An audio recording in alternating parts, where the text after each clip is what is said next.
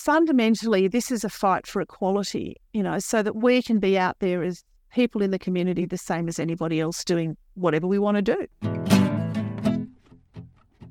Hello, and welcome to Disability Done Different, a podcast by DSC where we have candid conversations about all things disability and NDIS. My name is Evie Naufal, and my co host today is DSC's editor in chief, Sara Gingold. Hi, Sara. Hello, everyone. Nice to be here. And our guest today is Christina Ryan, who is the CEO and founder of the Disability Leadership Institute, or DLI for short. It's the first organisation of its kind globally. It's run by and for disability leaders. It's a supportive community with people in over 20 countries, and it provides training and supports and promotes its members. DLI also run an annual National Awards for Disability Leadership, which we're going to talk about on the podcast today. And the nominations for those awards actually close on Friday. So we've included a link to the show notes as well. Welcome, Christina. Oh, thanks for having me, Evie. It's just really fun to be here. Yeah. And congratulations on DLI's recent seventh birthday. When I saw that it was your seventh birthday, I thought to myself, in some ways, that's quite a short time and also quite a long amount of time. I'd love to hear from you what change you've seen since DLI was born. Oh, well, I mean, the first thing that happens is it makes you feel a bit old, doesn't it? It's interesting because it is a reflective time having having a birthday. It's it's that what have we done? You know, we achieved anything? And and yes, we have. And no, we haven't. And I've been talking a lot about that as well in the context at the moment where we're there's a lot of talk in the disability community about the Royal Commission and the NDIS review. So we're we're in a kind of a reflective space at the moment you know, there's clearly some things that have shifted in that seven years. I mean, the big one, of course, is seven years ago, we didn't even talk about leadership. It, it wasn't even a discussion point. And it's not in the national strategy because we didn't talk about it back then. You know, it's it's it just wasn't a subject matter. So it is now. And that's a big shift because I really believe, you know, if we start talking about something it changes the kind of conversation, but it also changes the, I guess you might say, the psyche. You know, we all start thinking differently about what's possible and what's going on. And, you know, if we start putting those two words in the same sentence, disability and leadership, sooner or later the wider world gets the message that, oh, you mean those useless disabled people can actually do leadership stuff? It's like, yeah, we can. Actually, we can. So that's shifted. In seven years, that's become a much more accepted thing. And I think that's been for the last four or five years, that's been very much part of the front end of the conversation, particularly around equality, around being in the room, about us being part of decision making spaces. Makes sense. And it's just amazing that it's the first organization of its kind globally. That's just such an achievement in and of itself. And that kind of brings me to another thing I thought about DLI, because you focusing on disability leadership is like a very conscious decision that your organization is based on um, an ambitious model of where we want to be. Because when we talk about disability employment, we're often talking about getting people any jobs at all, unfortunately. But I was wondering, like, what made you want to go that ambitious. Oh, I love the fact that you say that it's ambitious. I didn't think of it at the time as ambitious. I think I had I had a tipping point a few years back, and it was around the time that we were campaigning for the Royal Commission when it was really the big subject area. So that's close to a decade ago now. It's about eight or nine years ago, and became really clear to me that we can keep talking about entry level stuff. We can keep talking about mm. getting a job or finding a service provider or being treated with dignity and respect at school or at work, or even just having access to equipment that we need. But fundamentally, this is a fight for equality, you know, so that we can be out there as people in the community the same as anybody else doing whatever we want to do. So, being the drivers, being the people who own our own spaces is imperative. And that means leadership. Mm. So, to me, leadership is the underpinning, it's like the key to achieving equality. We're not going to get there without it. We need decision makers. We need people in the rooms who are the trusted experts. We need to be those people. And that's happening in all these other intersectional spaces. But it's not happening in disability, even when we're talking leadership or being in the room, it's still only in matters that are disability specific. Uh, we still haven't got it into the broader space, you know. So why aren't we vice chancellors of universities or parliamentarians or you know those sorts of things? It's interesting. Yeah. I notice that sometimes there's a a bit of an assumption that an entry level job is a is a better fit because there's something inherent about leadership that requires this very specific set of something that can't be, you know, compromised or whatever, which from where I'm sitting, it's, you know, as a leader, what I, what I often experience is it's the positions of leadership that are most adaptable. And that's certainly not to say that every position needs to be adapted for a person with a disability, but you know, if we take a disability service provider for an example, a support worker needs to do a certain type of job. And there's some flexibility that can be done, but to a certain extent, the job is defined. Whereas we took your diversity masterclass a few months ago, Sara and I, and our colleague Jess, and you uh, raised the NDIA CEO job position, which said in the job title, I think this is now going back, that they had to have experience overseeing large service delivery systems. And I really thought about that a lot afterwards because somebody had made an offhand comment in another conversation I'd had about the most important role of CEO of NDIA is culture. I thought that's really interesting. Is that and maybe there was a way to actually craft that job description in a way that the CEO didn't need to have this incredible operational and systemic experience, but they really were the steward of culture and that they could have come from a different background. So, uh, long long story short, to say I learned a lot in that masterclass, and I think I learned what you were what you were trying to impart.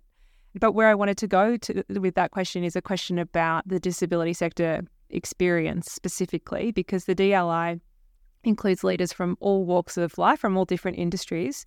And I would like to believe that the disability sector is a more inclusive industry for disability leaders than others, but I also think I'm naive in that belief. So I'm really curious to hear from you what are the differences you notice in the experiences of disabled leaders in the disability sector?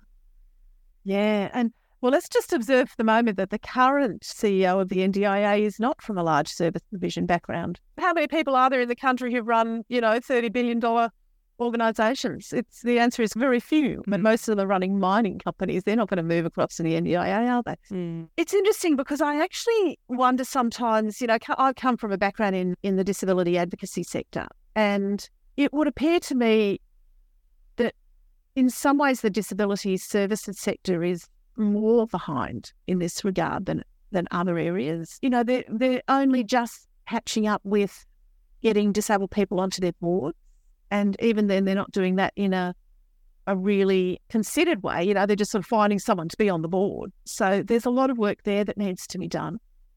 And the numbers of people, you know, the latest research, which is only in the last 12 months, is telling us that less than 20% of organisations have actually got executive leadership that disabled people. So, you know, the very organisations that should be most likely to employ disability leaders seem to be almost the least likely to do so.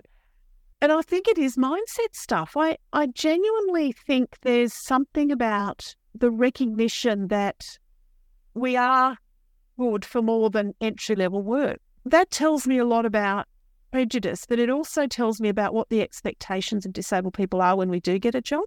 And the research is also telling us that when people do get a job, they often just stay there. They don't get advancement, they don't get professional development, they're not given time to explore other types of work within the organisation. They basically, you get your job, that's it.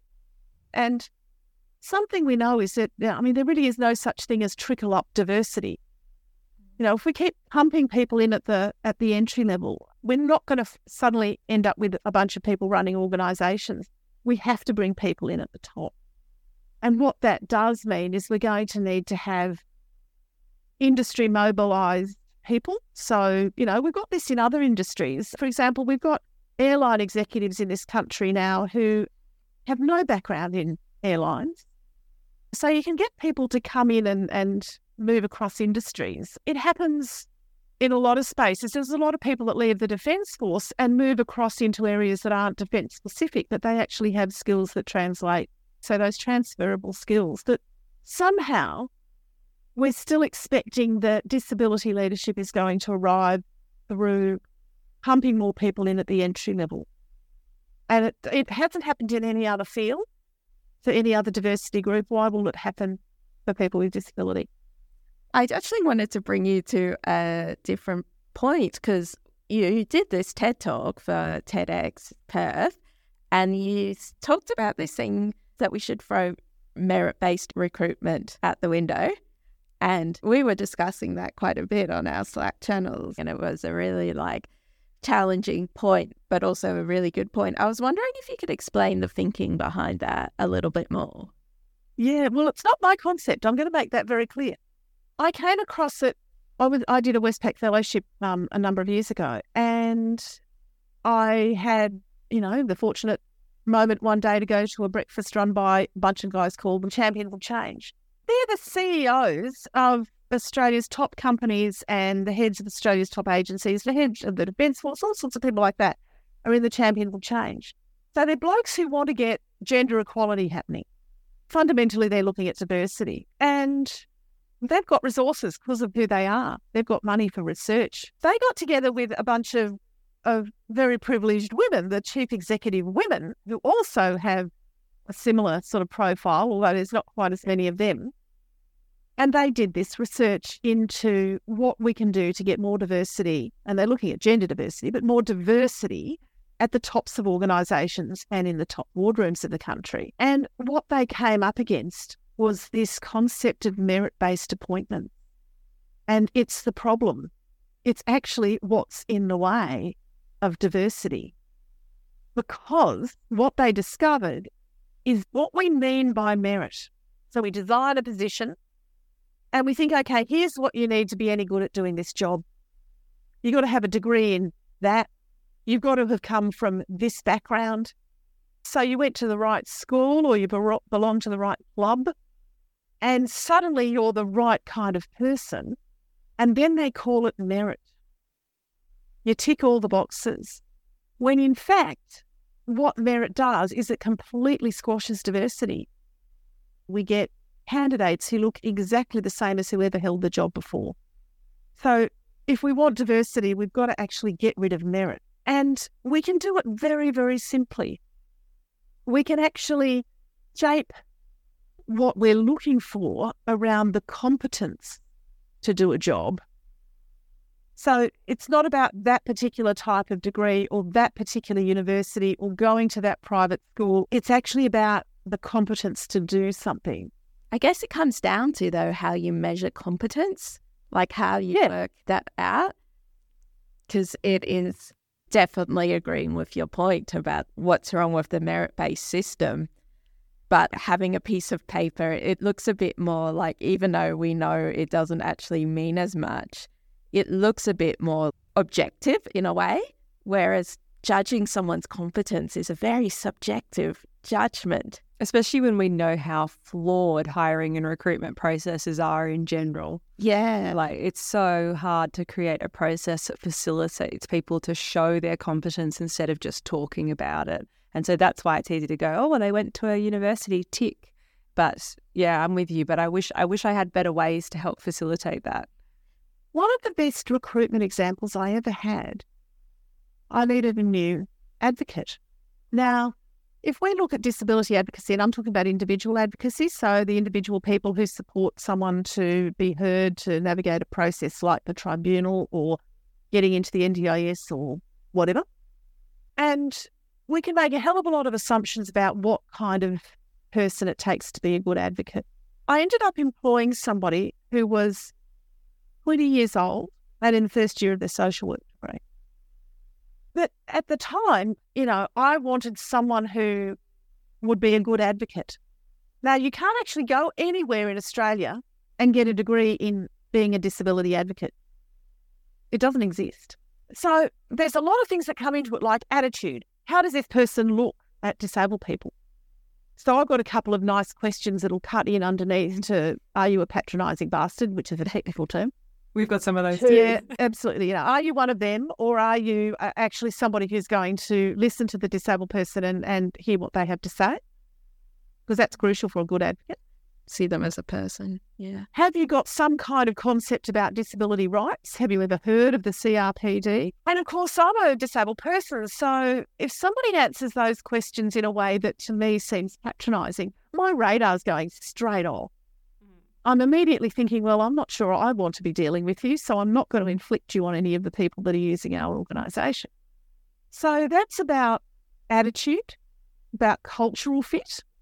An advocate needs to be able to get in there and argue a point.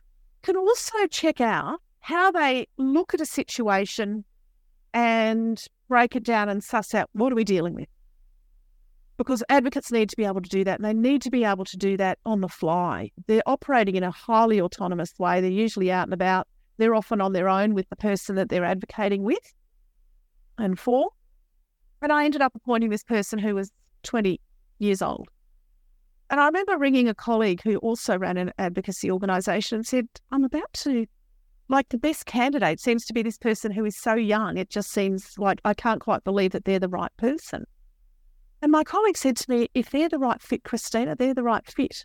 And that was one of the best employment moments I've ever had. And that person was on my team for seven years. And they ended up being one of the best policy people in the country when it came to disability rights by the time they'd finished. Mm. It was astonishing stuff. So we need to be really careful about how we look at qualifications. If going on qualifications, she would never have got the job.